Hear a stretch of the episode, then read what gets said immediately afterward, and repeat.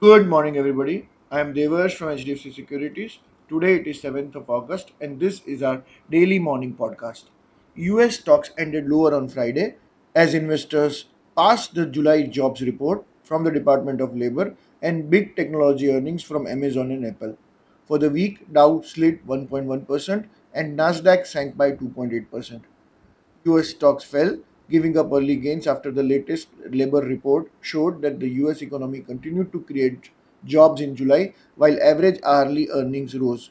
The yield on 10 year Treasury note fell 12.8 basis points on Friday to 4.06%, its largest decline since early May. Back home, Nifty snapped a three day losing streak on August 4th.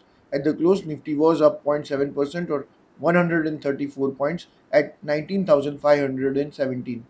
Nifty bounced a little on August 4 on expected lines. On a weekly basis, the Nifty has fallen by 0.66%, and the large upper and lower shadow on a weekly chart suggests tug of war between bulls and bears. In near term, Nifty could vacillate between the 19,800 to 19,200 band. Indian markets could open flat to mildly higher in line with largely positive Asian markets today. That's all for the day. Investment in securities is subject to market risk. For detailed disclaimers, do visit our website www.hdfcsec.com. Thank you for listening and have a profitable week ahead.